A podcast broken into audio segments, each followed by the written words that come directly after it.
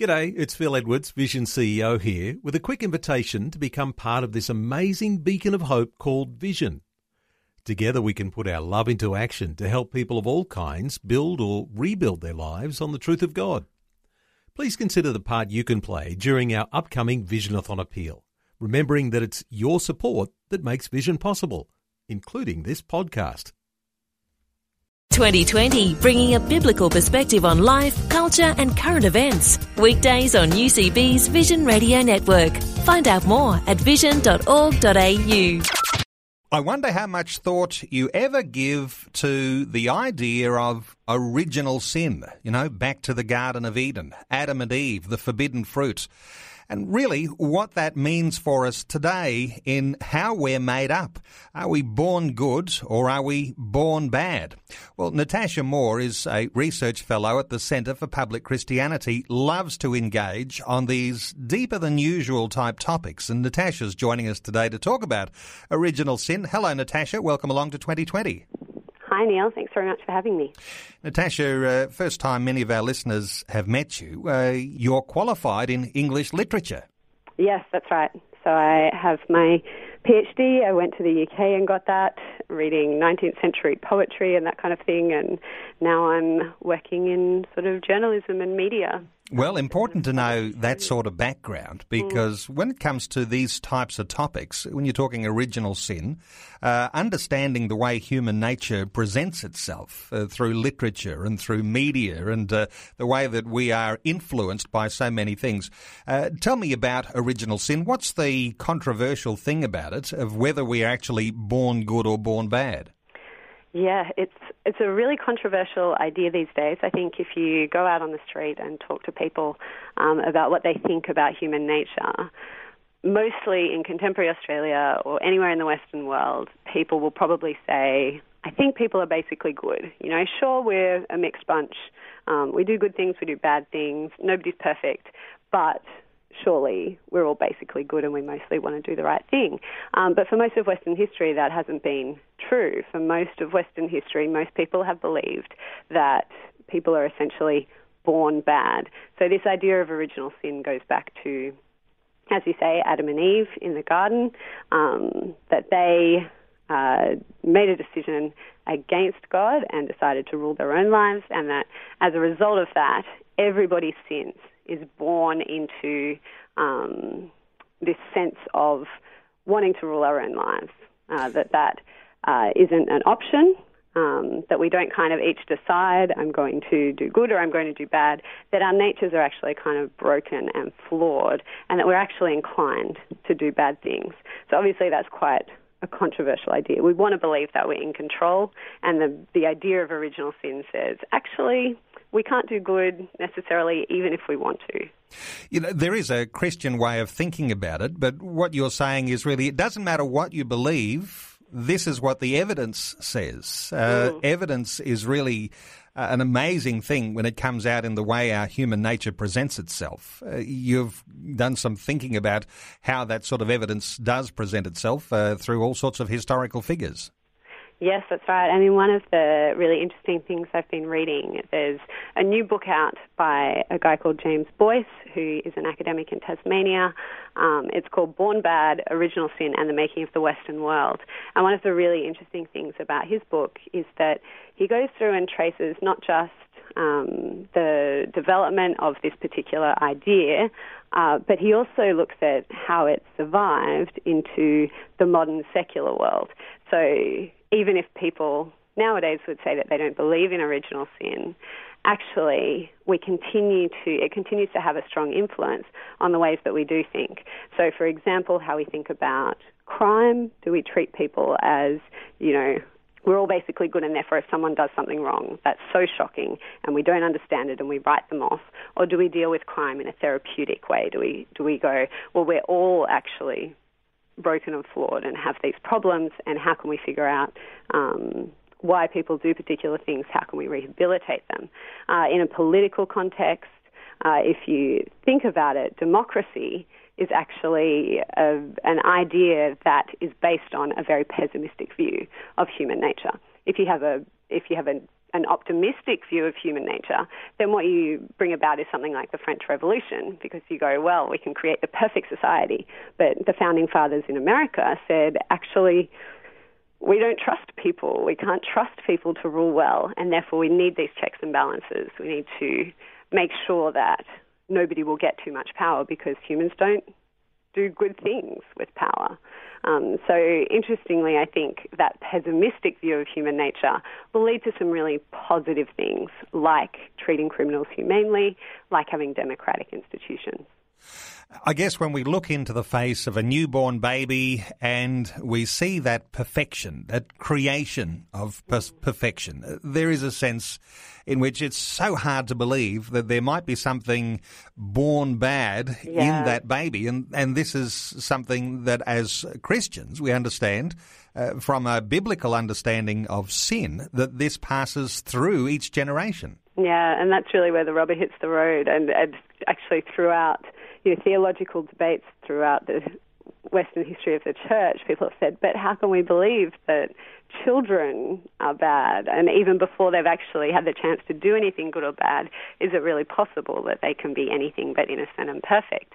Um, and I wonder if, you know, parents of young children potentially don't struggle with this concept as much as the rest of us because they don't think that their children are innocent. They know that as soon as they can um, talk, as soon as they have cognitive abilities, as soon as they can act, they act selfishly and in ways that are biased towards themselves. And um, you know, I think it's it's very hard to pinpoint. Um, to decide a particular point and say this is where somebody first does something wrong.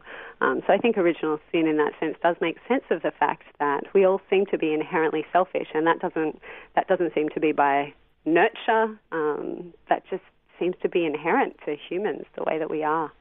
When you think of God in the mix there, because he hasn't been taken by surprise by this uh, idea of original sin and passing on from generation to generation, what would you think God's thinking would be in the idea of being born in original sin uh, and then coming to reconnect with him in righteousness? Yeah, nice, easy theological question there, then. You've got um, 60 seconds to answer. Okay, so, um, yeah, I guess one of the consequences of this idea of original sin is that we're all messed up and that we can't really fix ourselves. Um, that the fact that we're kind of inclined to do bad rather than to do good, we can do good, but you know, mostly on the whole, we can't do the good that we want to. Um, that means that we need somebody to help us from the outside, and it's God alone who, you know, we're coming up to Christmas thinking about uh, this story of God becoming man, that God comes in human form and is the only person who isn't um, subject to original sin. Um, and it's because he's man as man was created to be that he can actually uh, bring about some kind of salvation, some sort of redemption um, for people who are born bad. And as we think about the baby in the manger coming up to Christmas, and this baby not born with original sin, but born sinless, uh, that's an important thing to understand if we're talking about the sacrifice that was made uh, by God through Jesus Christ on the cross uh, at Calvary when we think of Easter. I mean, this is Christmas we're talking about, the incarnation, but what happened there was very, very significant because that Jesus was born sinless. Yes, one of the um, beautiful things about the incarnation is that uh, Jesus being God himself, but also being man, means that he can identify with us completely. He knows everything that we struggle with. He's been through the same temptations and difficulties and hardships. Um, but because he hasn't failed um, to meet those challenges in the way that we have. Uh, that means that he actually uh, can offer the sacrifice of himself um, that we can't offer and pay the debt that we owe for all the um, brokenness and mess that we've made of the world. Um, so those those two things, um, the Christmas idea of God actually becoming man um, and becoming like us, uh, but him being perfect and therefore able at Easter in the Easter story um, to achieve something that we can't. Uh, I think those things really go together. Um, you can't separate them. Natasha Moore, who's a research fellow at the Centre for Public Christianity, our guest. We're talking about original sin. Natasha, stay with us. Love to continue our conversation in just a short while. Thanks, Neil. Well, we're back talking about that controversial topic, original sin. And we were saying in the last segment, when you look into the face of a newborn baby and you see such beauty and perfection, and then appreciate that this little baby has been born in sin, just like every other baby has been, except apart from Jesus Christ, who was born in the manger, and of course we're celebrating Christmas very soon. Natasha Moore is our guest, research fellow at the Centre for Public Christianity, and we're talking through this issue of original sin. Natasha, uh, this mix that is within all of us, uh, good and bad in our human nature, it's got far-reaching implications, hasn't it, to how we actually address the problems that we face, either individually or broadly in our society. Yeah, that's right. I mean, it seems like a really abstract concept. What is human nature like? Are we mostly good? Are we mostly bad? How much moral agency do we have? But it has really practical consequences in terms of how we act in the world and how we think that things can change. Um, so everyone from social workers to politicians to, you know, husbands and wives in relationships it matters what we think about whether people are good or bad and whether they can change and whether they're able to do good if they want to and that kind of thing. Um, so, for example, I, I think that in Australia we have a really uh, strong idea about legislation. We have a bit of a nanny state, is my, in my opinion.